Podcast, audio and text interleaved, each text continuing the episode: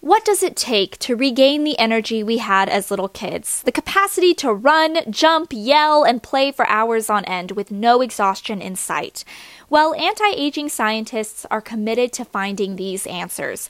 And recently, they've set their sights on a molecule known as, let's see if I can pronounce it, nicotinamide adenine dinucleotide, or as I'm going to refer to it from here on out, NAD.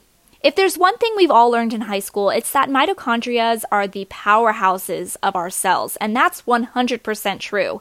Now, a prominent theory of aging holds that the gradual decaying of our mitochondria is what leads to aging in humans, potentially contributing to conditions such as heart failure and neurodegeneration.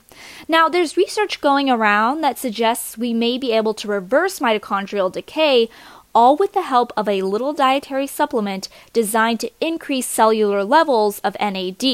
You may have heard of these supplements already, perhaps under the name of Niagen. These supplements contain nicotinamide riboside, or NR, a precursor to NAD, that's found in trace amounts in milk. Now, with that idea in mind, researchers are getting to work in solidifying these theories. One of them being the famous Harvard scientist David Sinclair, who achieved fame for his research on the anti aging properties of red wine and resveratrol. So far, research is promising in worm and mouse models, but there is a huge hole in human data. So, should you be dropping tons of money on NR supplements just yet? Uh, I'd wait a little bit. The research is still new, but there is growing buzz with each passing day, so I'm confident we'll be learning more about NAD very soon. Keep your eyes peeled because NR supplements may just be changing the nutrition and pharmaceutical industries in the not so distant future.